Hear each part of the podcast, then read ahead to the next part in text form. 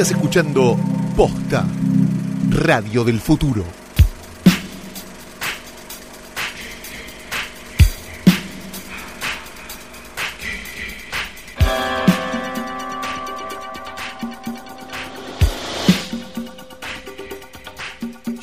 Buenos días, buenas tardes, buenas noches o cuando hayan decidido darle play a esto que no es otra cosa que una nueva emisión de Hoy tras Noche, el único, mejor y más logrado podcast, por no decir mal logrado podcast de cine de posta.com, la compañía más importante del mundo del podcast. Mi nombre es Noemí Alán y estoy con unas ganas locas de cogerme un represor. Yo soy Fiorella Sargenti. Qué honor estar acá, es impresionante. Sí, sí, sí, es un Ay, estoy muy emocionada, muy Ay, emocionada. sí. Sí. hoy tenemos uno de esos episodios en los Sí. que no vamos a hablar de películas que llegan a las salas de cine. de Porque lo que llega a las salas de cine, amigos, el dólar a 40. ¿eh? ¿Cómo se está notando el dólar a 40 cuando se estrena? Ay, qué complicado, qué complicado. Pero antes, es un episodio además eh, particularmente especial porque es la última vez que traigo el escritorio Es a verdad, esta dirección. A esta dirección, porque lo vas a llevar a otra dirección después. Es nuestro último episodio siendo grabado en Radio en Casa, radioencasa.com, Johnny Nico, Nico y John. Este, Gracias a dos todos los personas con oyentes. mucho amor para dar. que Lo vamos a hacer después de vuelta, Sí, pero Que cuando Posta puso, lo primero que ponían es Era Johnny, Nico, Nico y John. Sí. este, un título realmente a John que le queda grande porque no lo vimos en la puta vida. Pero Nico se la bancó fuerte todo el tiempo. Es una persona hermosa a la que amamos con locura y pasión. Y como sabemos, aquellos que hemos trabajado en esta mierda mucho tiempo, nos volveremos a encontrar, Nicolás. Seguro en una situación peor que esta, porque siempre es así. Siempre es peor, Nicolás. Bien. Decíamos que Flor no trajo este escritorio al pedo Dale, por favor. porque este lo trajo. Así que Sí. no lo trajo al pedo, así que lo vamos, nos vamos a apoyar sobre él. Perfecto, nos apoyamos sobre él. Y ahora decimos que sobre el escritorio, bueno, se volteó la foto de Danielito Tiner con la camperita. Sí, se, fue para abajo que- como en duro de matar cuando sí. baja la foto de Holly. Sí, ahora igual, ahora que nos mudamos, voy a arreglar todo el escritorio, los portarretratos, Yo- a ver, todo. Porque también me preguntaron a ver si va a estar el escritorio o va a estar el escritorio, puede que tuneado. A mí, a mí digo, vos, digamos, vos tenés una pinta de cinguero bárbaro, digamos, Sí, o sea, podrías la verdad llevar, ponerte un, un, un coso de, Sí. de soldar y darle un poco de, Sí. ¿no? Sí, sí, como tenés razón, tenés razón. Bien, estaba, estaba Danielito Tiner con la camperita de, de, de Carpincho, perdón, y la camarita de televisión, pero está, está volteado, quedó volteada también la foto de este, la querida Rita Hayworth sin perspectiva de género, quedó parado el dibujo con perspectiva de género, así que nos pone contentos, y está también el logo de hoy tras noche bordado, precioso, con unas manos laboriosas, maravillosas, y tenemos también la foto de una mujer de color, nacida en Indonesia, pero naturalizada Ah, Indonesia. holandesa, Sí. nacida en el año 1950, que actualmente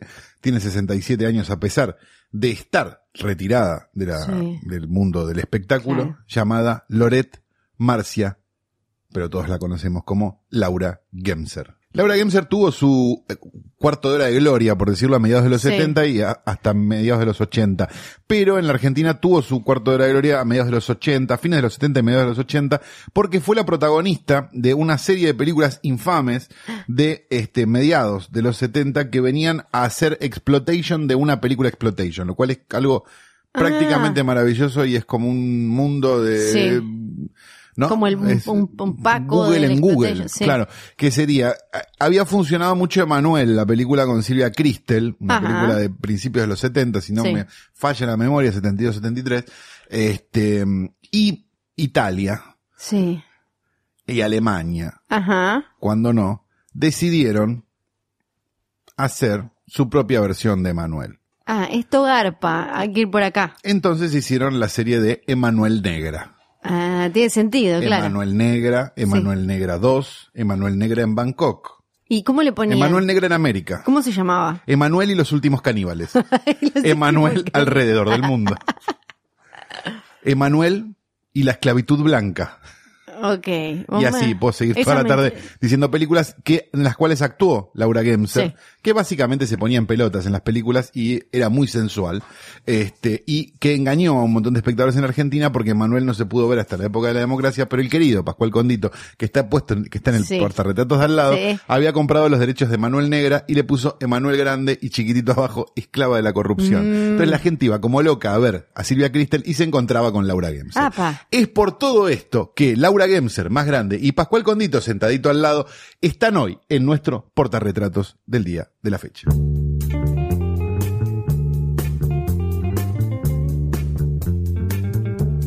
Pero qué semana más agitada de estrenos que tenemos, Flor. Mm. Tenemos 2, 4, 6, 8, 10, 12 estrenos y ninguno con el dólar a 40, ¿no? Yo vi 3. Vio 3, Flor. Yo no vi ninguno, la verdad, no voy a mentir. Se estrenó Pie Pequeño. Eh, ¿eh? La vi, ¿eh? animada, aceptable. Sí. ¿De quién es esta? ¿Animada es de Warner. De, Warner, o sea que es como un medio pelo, ¿no? Sí, sí, No, no, no, no, aspira al Oscar. no aspira al Oscar. Se estrenó Slenderman también, ¿eh? Que eh, pues, una basura, una basura a la que no se le cae una idea, que está hecha para robar el dinero de los adolescentes que buscan una película de terror para ir a tirarse pochoclos y chapar. Ah, impresionante, Flor vino con todas las verdades. Sí, una película, la primera vez que la escucho puteó una película. Una basura. Bien, después de Bañeros, ¿no? Que Bañeros era como, tenía consenso general. Yo la iba a ir a ver ayer, este, y me funcionó el prejuicio, porque dije, para, se estrena hoy y la privada es ayer. No, igual. Me llamó un poco la atención. Igual ahora es algo que pasa bastante y además con el Siempre pasa con las malas. Cuando es la buena, llegó dos meses antes la película. Eh, acá se apilaron bastantes eh, privadas, que son estas funciones a las que nos mandan a ver las películas antes. Eh, pero me parece que no tiene que ver con eso, porque ya se. en el mundo ya se estrenó hace un tiempo, igual venía ya con críticas malas de afuera.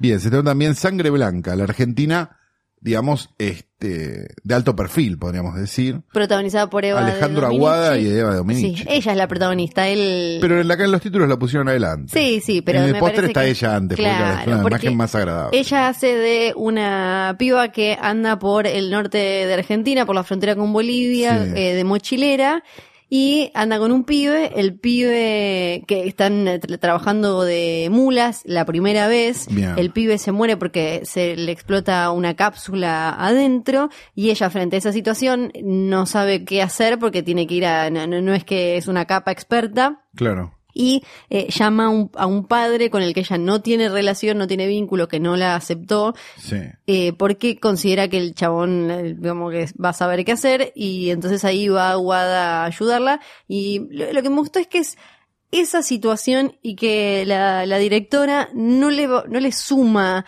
em, episodios o cositas para generar mayor tensión o escenas de acción o melodrama o algo así. Es eso, va a la ayuda a deshacerse del pibe, arreglar el tema de la droga. Sí, hay, hay, el eh, tema de la droga el tema de la droga. Ahí hay un buen intercambio entre los personajes con este, este vínculo entre padre e hija inexistente.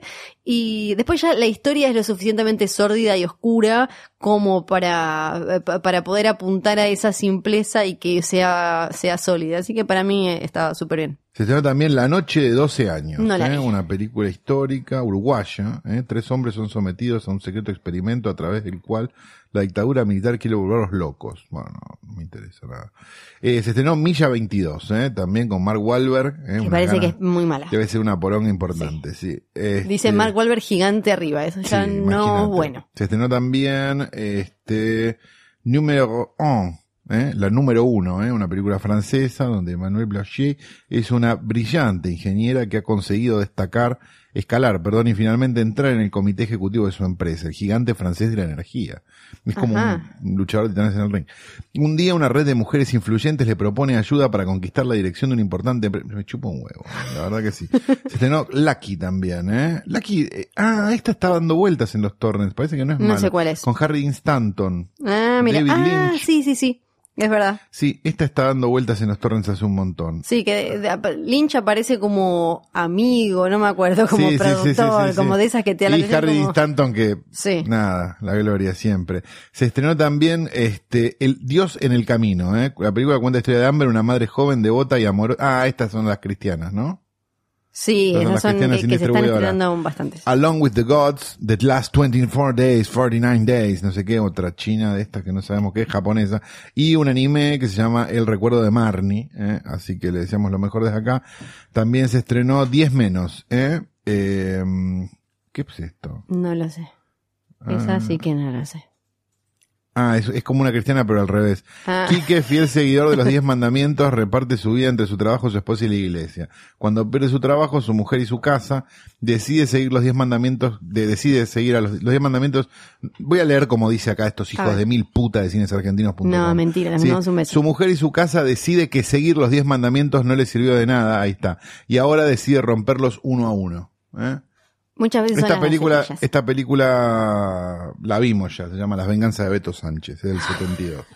Este, instrucciones para flotar un muerto, ¿eh? también. ¿Seguís leyendo películas? Sí, estas son todas películas. También Argentina, ¿eh? le damos el título para que se convierta en un éxito el día de mañana. Dicho todo esto, vamos a hablar de la, como verán, la cartelera la vamos a abandonar, le vamos a dar un beso grande, ya hablamos de la que... Es como ir a África y ver justo el momento donde el chico se muere de hambre. Bueno, entonces vamos a hablar de la película que vimos, porque nos bajamos de internet, Flor, y que es una maravilla total, que es la segunda película del ya a esta altura querido Panos Cosmatos. Con ese nombre, ¿cómo no lo vamos a querer, ¿Cómo no vamos a querer a Panos Cosmatos ya con su película anterior? Lo habíamos querido mucho.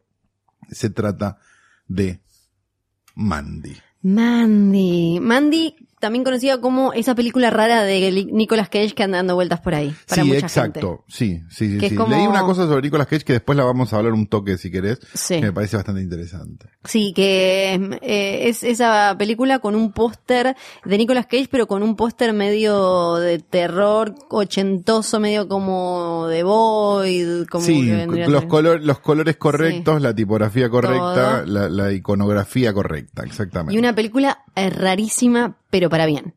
Sí, una película muy, muy extraña para bien. O sea, para aquellos, sobre todo para todos aquellos que, este, vieron, este, no sé, Twin Peaks tratando de encontrar algo y se encontraron con algo absolutamente aburrido. Acá se van a encontrar con algo maravilloso. es, eh, aparte es medio como dos películas también. Son dos películas, sí, exactamente. La primera película. Sí es la historia de una pareja que vive en el medio de la, de la naturaleza, se armó como una vida en el medio de la naturaleza, sucede en 1983. Este, en las Shadow Mountains de California, creo que creo que sí. Eh, donde un hombre que trabaja de cortar árboles, básicamente, o algo por el estilo, el, que es Nicolas Cage, este, vive junto con su mujer que se dedica como a, la, un poco al arte y un poco a la lectura de, de, cierta literatura ocultista eh, y tienen una vida, digamos, dentro de lo que ellos, este, muy linda, digamos, o por lo menos te muestra como una, como una cosa de intimidad bastante interesante. Y cuando vos no sabes muy bien hacia dónde está yendo, aparecen, este, los queridos amigos de la secta. Lo, que sabes hasta ese momento es que a ella le pasó algo en algún momento, como que son gente con vidas sufridas que ahora encontraron un momento de, de paz y de amor viviendo juntos ahí, como que él tiene sus demonitos internos, ella también está algo mambeada, pero que ahí viven felices y qué sé yo. Corte a la aparición de... Este episodio contiene spoilers. Sí, muchos. Párenlo ahora. Bien, perfecto. Aparece una secta maravillosa. Este, ya me empiezo a emocionar. Sí.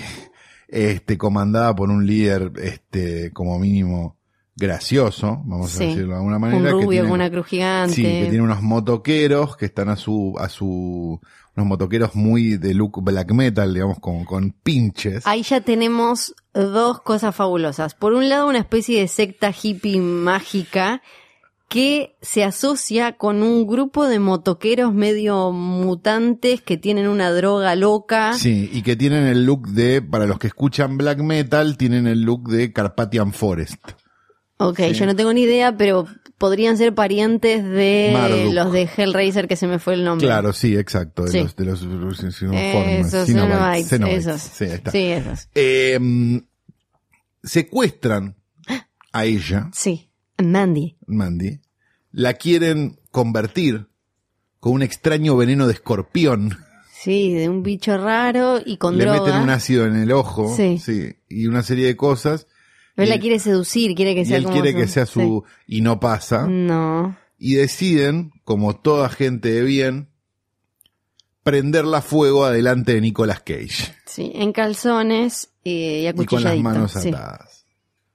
Nicolas Cage, como todos sabemos, decide salir a buscar venganza y esta es la segunda parte de la película, que se convierte en probablemente la película de venganza más demente que se haya visto desde Irreversible. Sí, es, eh, es un, pero aparte todo, todo es un delirio hermoso, es fabulosísimo. Aclaremos todo esto contado de una manera visual hermosa, Sí, psicodélica, de colores, de ácido directamente, porque eh, Beyond the Black Rainbow, la película anterior de Cosmatos, era una película más para otro tipo de falopa, pero esta definitivamente es una película que se asemeja más, digamos, a la idea esa de, de, de lisérgica de 2001, digamos, como, como eh, es ese tipo de cine. es como una pesadilla eh, lisérgica, la fotografía es una locura porque es como, tiene un montón de, de cambios y de, y de imágenes que te, te hacen acordar como un videoclip, pero en el buen sentido, porque es una de esas películas que están súper basadas en el estilo, pero eso no, no, no es peyorativo, no significa que no te cuenten una historia. La No. escena donde ella está toda drogada, que la vemos nosotros también toda distorsionada, es, eh, es increíble. Y tiene también, me parece, una- un emparentamiento muy grande con películas más psicodélicas de los 60 que tenían que ver con el ocultismo y demás. Sí. No, no podemos evitar pensar en este Lucifer Rising, sobre todo, de Kenneth Anger, digamos, y, y Scorpio Rising también, digamos, como esa, ese tipo de, de filmografía que está claro que, que, que Cosmatos vio, digamos, porque no, no hay forma de que haya llegado al mismo, a un lugar tan deforme y tan parecido sin haber este, visto las películas de Anger. Con lo cual, me parece que, que mm, eh, es una, no sé. Sí, porque eh, pienso, aún en la segunda parte, que ya se mete eh, a fondo en el delirio, que incluso tiene esas partes animadas, que él después se da con esas 80, con esa merca rara y con ese LCD gomoso de los otros es y qué sé yo. En la primera parte, en, en las mini escenas de felicidad de ellos al principio, ya todo es como rarísimo, o sea, es como una... eh, como una atmósfera enrarecida, aún en las partes felices, alegres y demás. Y todo tiene sentido en su locura. Es, es como caerte en uno de esos afiches de, de, de fantasy metal que, que tienen como Sí, hadas de y fraceta, y cosas. un afiche de fraceta. Sí, es Sí. como que te caíste ahí adentro. Sí. Hay un tigre en un momento. El tipo es el eh, The Chemist, o no me acuerdo cómo es que se llama. Tiene como todas pequeñas. eh, la escena que para mí es increíble y que te demuestra que Nicolas Cage está en otro nivel y entendió todo. Es cuando él está en calzoncillos, cuando vuelve.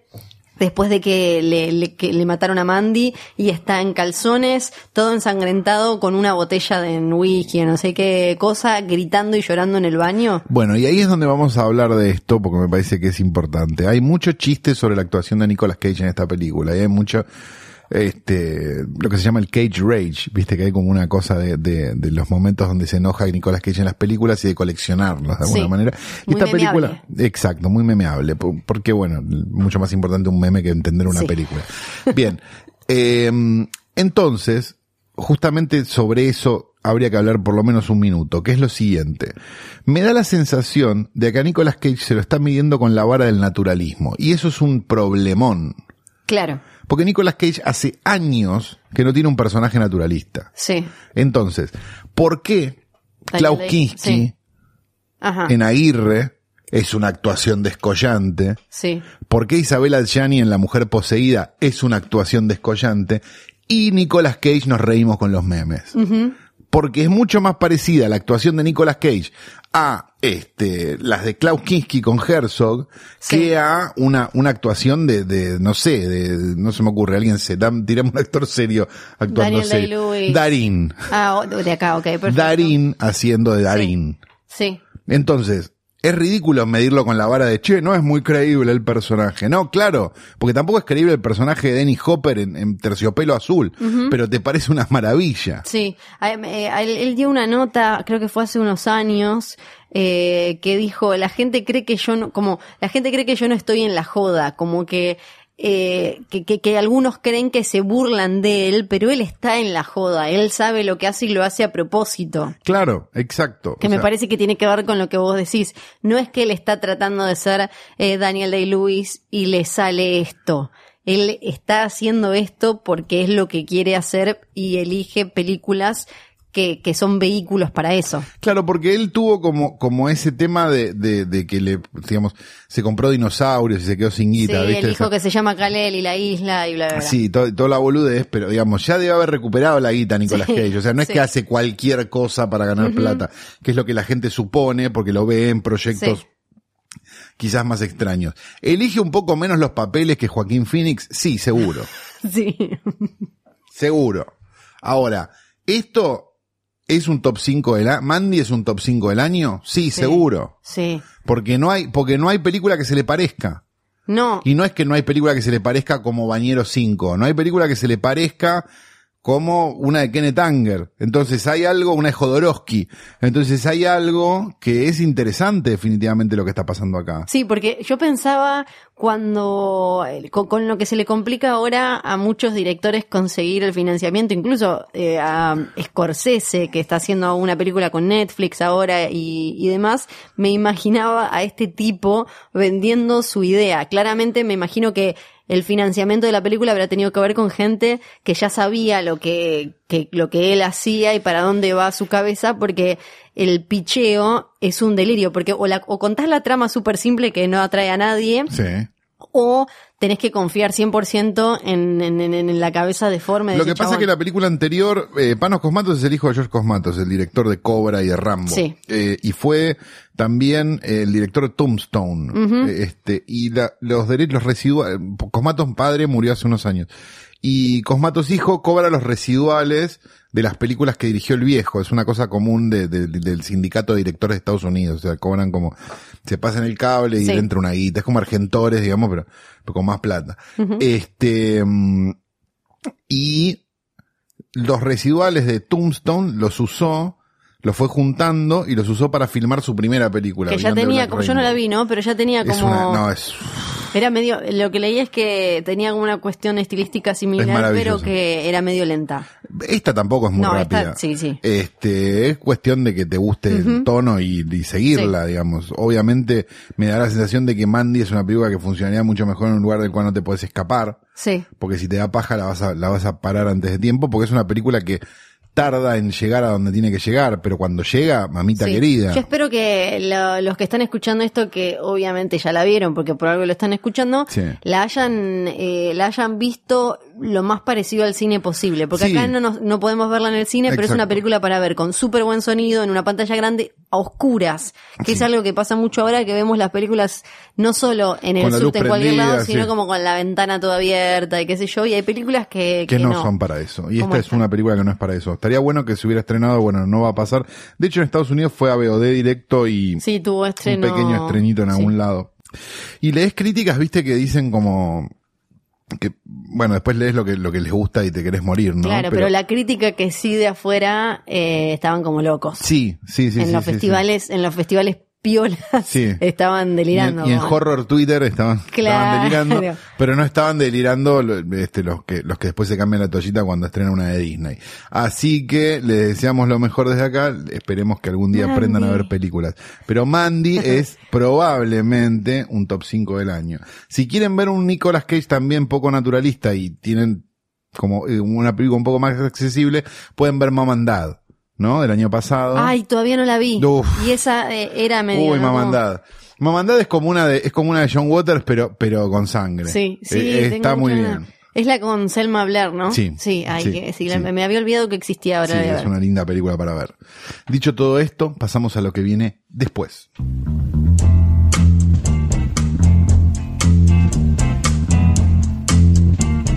Sandra Fabiana Aravena es oriunda de Punta Alta, madre de cuatro hijos y abuela de una niña.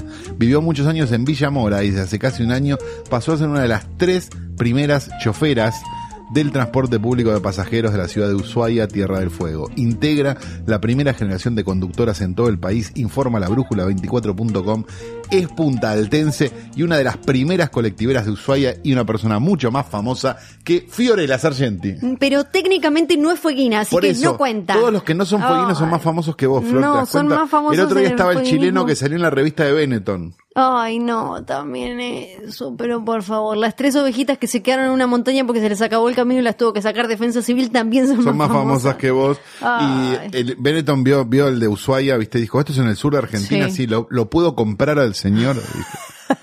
No, eh, Pedro Benetton, Juan Carlos Benetton, no puede comprar gente. Ah, ¿no? Yo pensé que sí. Ah, yo pensé que Ay, sí. yo Llegó el momento más esperado, decíamos por todos nosotros, que es cuando Flor nos cuenta una leyenda del mundo del espectáculo, se pone un bigotito como Leo Vanés y nos habla de este algo que una sección que dimos en llamar con olor a placar de abuela.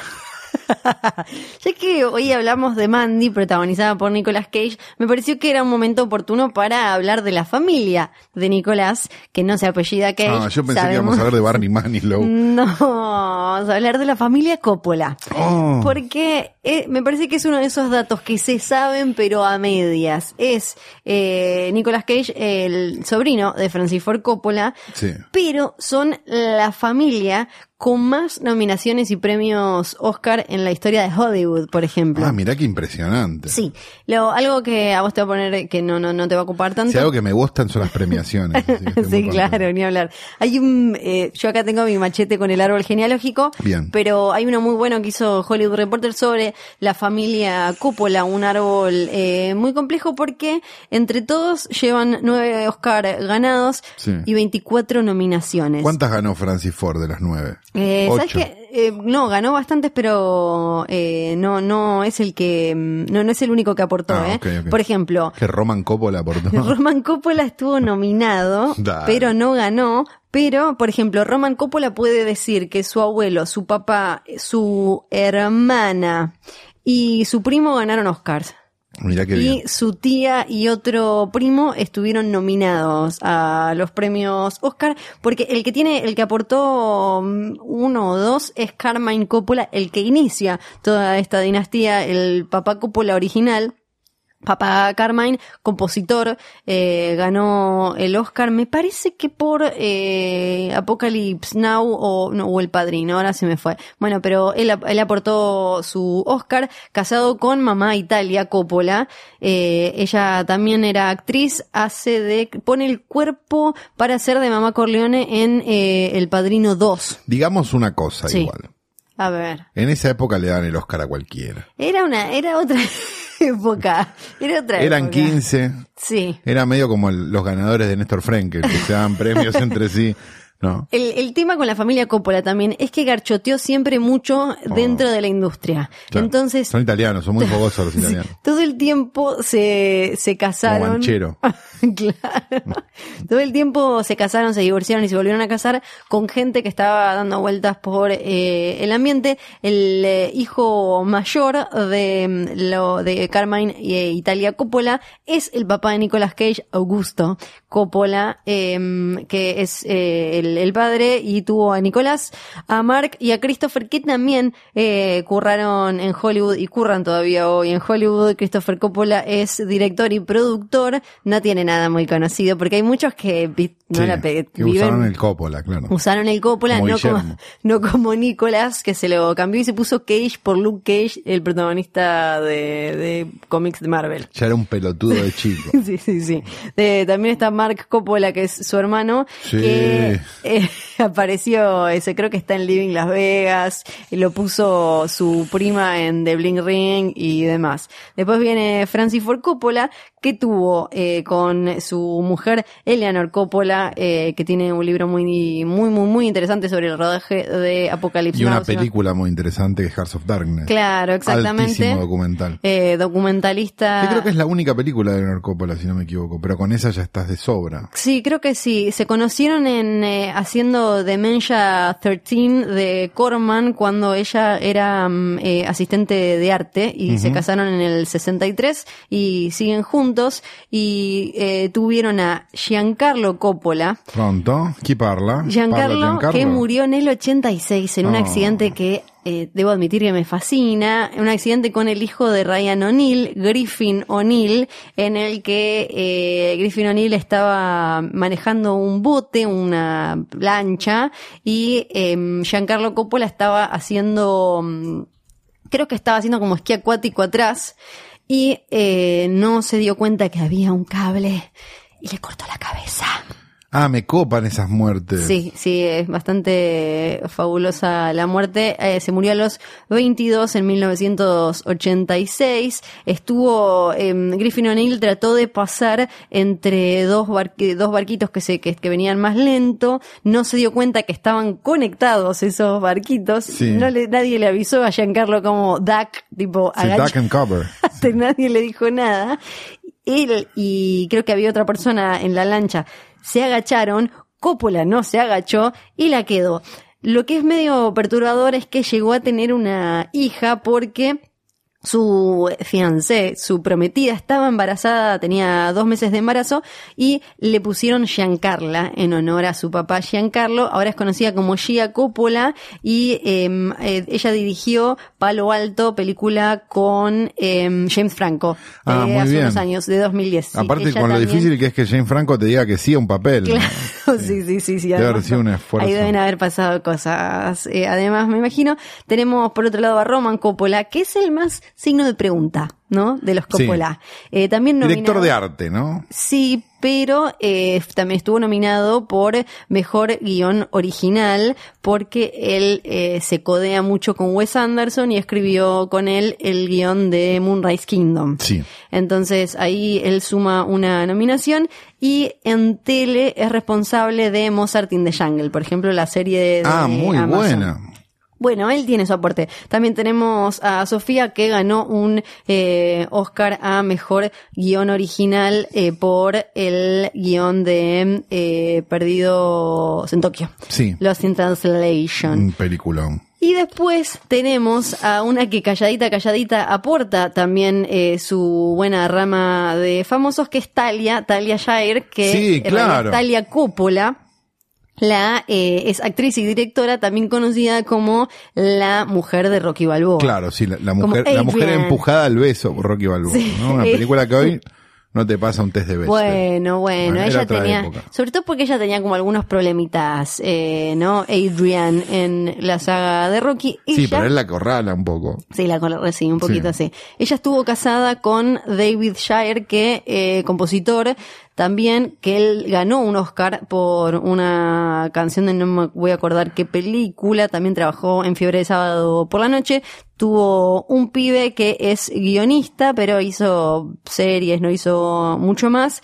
Y eh, después se casó con Jack Schwartzman, que produjo mm, eh, la última película de Connery como Bond, eh, Nunca... Nunca digas nunca jamás. Nunca digas nunca jamás. Que es una película, es la película que él se quedó con los derechos, es una es buenísima esa historia. No la sé. Creo que él se que que sí creo que es él o alguien que, que, como que le firmó una cosa, no sé qué, y estaba autorizado a hacer una serie de películas de Bond que no tenían nada que ver con las de Bond, porque de hecho, ah, claro. le, Nunca digas nunca jamás está en el medio de dos películas de Roger Moore ya. Sí, sí, cierto, sí. Es la, es la de Thunderbolt, que creo que, porque Nunca digas nunca jamás es Thunderbolt con otro título, es como la misma historia, y, la, y pueden usar el nombre de James Bond, entonces usaban a Connery que ya estaba canoso y qué sé yo, para hacer de Bond en el medio de dos películas de Roger entre Top y la espía que me amó, no sé, no, no me acuerdo el orden, pero era una cosa así. Talia con eh, Schwartzman tuvieron a Robert Schwartzman, que es músico, pero también es eh, el pibito de Diario de una princesa con Anne Hathaway,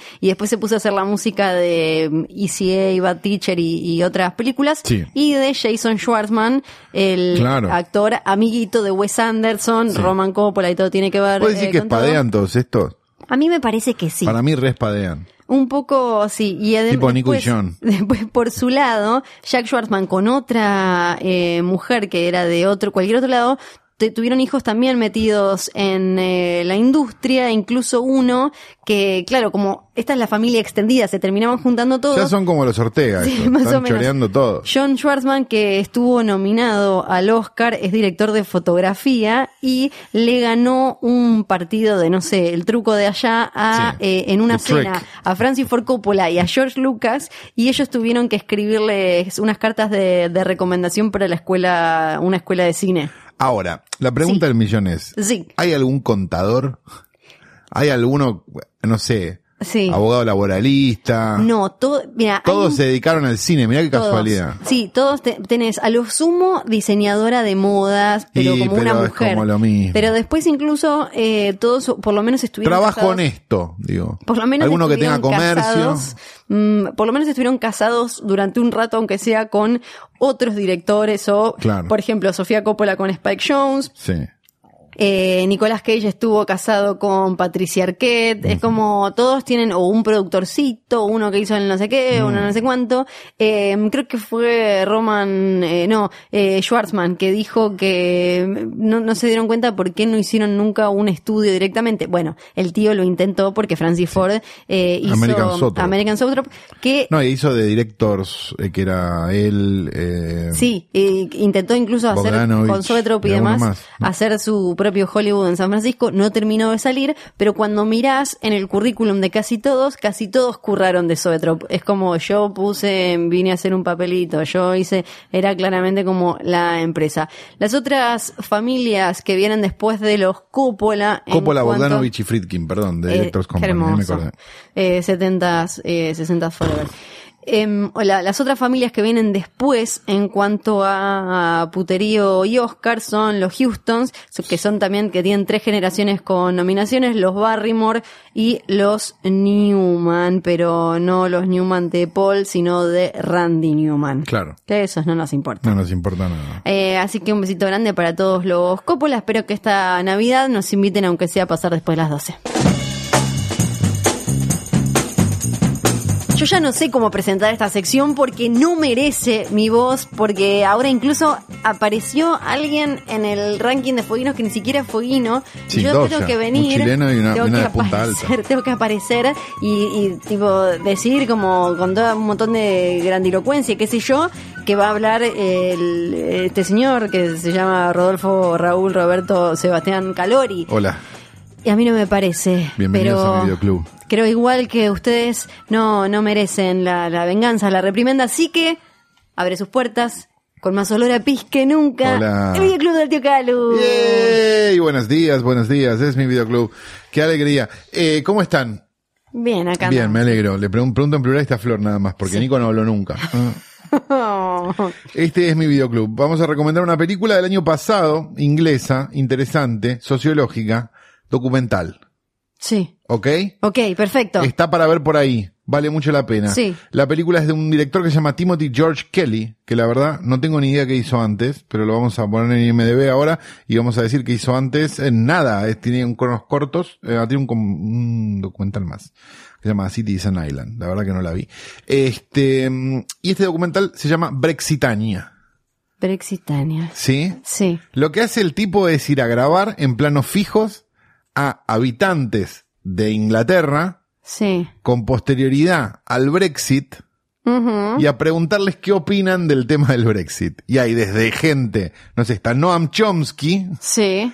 y tenés uno de estos ingleses que se visten de jogging Sí. y todos opinan Ingleses y se se convierte en un experimento sociológico y también Sí. en una película aterradora porque Claro. decís, ¿cómo puede ser que Donald Trump sea presidente? No. Y porque boludos como este lo votan. Claro. No, no en Inglaterra, ¿no? Pero digo, pero el mismo concepto. ¿Viste que el Brexit salió y todo el mundo decía, ¿qué? Sí. Sí, sí, sí. Bueno, este documental intenta tratar de encontrar una explicación a por qué de eso. Que ahora es fascinante porque no saben qué hacer con la Exacto. boludez que, que votaron. Exacto. Hay unos, es en blanco y negro, hay unos, algunos planos hermosos realmente. Son todos planos de gente hablando, Sí. pero la verdad que son, son muy logrados, son como unos prácticamente como, como retratos, ¿no? Sí. De los personajes. Y la verdad que si tienen ganas de ver algo que esté un poco fuera de la media, la van a pasar muy bien con Brexitania 2017 de Timothy Brexitania. George Kelly. Llévensela ahora porque ya la, si no mañana ya la tengo reservada. Y llegamos por última vez desde este estudio al final de hoy tras noche, sin antes decir yo ni Nico ni Cuillón. No, Bebe Sanso, carajo, por Dios. Pero Bebe, Sanso. Bebe Sanso, me primero parece que, nada. que lo vamos a empezar a nombrar más todavía a partir del próximo episodio, que no va a ser la semana que viene porque yo me porque voy. Flor de se va de viaje, así que le va a ser la otra semana. Va a ser la otra. Para todos los que dicen, no hay capítulo hoy. No, no hay No. capítulo porque Flor No. se va de viaje y la verdad que a mí me da paja grabarlo solo. Tengo que salir a buscar un amigo que me haga la segunda, nadie me hace la segunda. Yo le hago la segunda a todos, ¿viste? Porque para ir a la pelotudeza de banchero estoy primero, pero después lo demás no viene Oh. nadie a grabar acá. Bueno, Bueno. dicho todo esto. Sí. Claudio Sanso. Claudio Sanso. Eh, Sanso. Y te amamos con locura y pasión. No, no, no vemos la hora de que se estrene Bohemian Rhapsody para hacerte cosas en una sala oscura, Claudio. Bien, dicho todo esto, este programa fue grabado por última vez. Porque esa persona sin corazón, con ese corazón negro de piedra llamado Luciano Banchero, hizo que nos vayamos de aquí y nos vayamos a otro lado a grabar, así que es el último capítulo que se graba en Radio en Casa, radioencasa.com, Nico, John, John y Nico. Yo creo que lo voy a seguir diciendo igual. Me parece porque, que Porque nada, porque el amor Sí. es así, eh, dos personas fantásticas que nos han dado lo mejor de sí, no fue suficiente, pero bueno, fue algo, así que... Te queremos mucho, Nicolás. Sobre todo a Nicolás, pues la verdad John ni aportó. No sabe. Eh, para mí igual John No, debe- John es una leyenda. John debe tener algo que ver con el próximo, el próximo, Para el mí- próximo post offline. Para mí es de Nico esto. Ah, y claro. ti- lo hace venir a John Sí. como que es el no sé qué y te habla mal pero Claro. pero John es vecino debe vivir al lado Sí. Y le, le, le manda tiene un timbre ahí viste que tiene un timbre Sí. le toca el timbre y aparece John y dice qué onda ¿Dónde, cómo están mis acciones no sé qué este y es todo mentira así que les decimos desde acá que si tienen ganas de grabar este un podcast o hacer un programa de radio o lo que sea radioencasa.com van a encontrar un lugar fantástico lleno de gente muy buena la coca siempre está fría, eso también es importante. Sí. El otro día con Rosten le, le hicimos concha de heladera porque era el último Oh. día. Este, así que Manchero, prepárate para la cuenta esta semana. Y creo que nada más, ¿verdad? Nada más, nos despedimos. No, bueno, el post offline, ¿no? Sí, el post offline Sí. que viene, Sí. que es increíble. Yo en realidad viajo, viajo por eso, pero no, no puedo contar Hay cosas de las que no se habla. Sí. Enfermedades incurables, incesto en la familia, el post offline. Claro que. Una es terrible. Sí. Dicho todo esto, nos retiramos hasta la semana que viene. Mi nombre es Etel y Gogor Rojo. Las dos juntas. Sí. Perfecto. Y yo soy Fiorella Sargenti. Chao.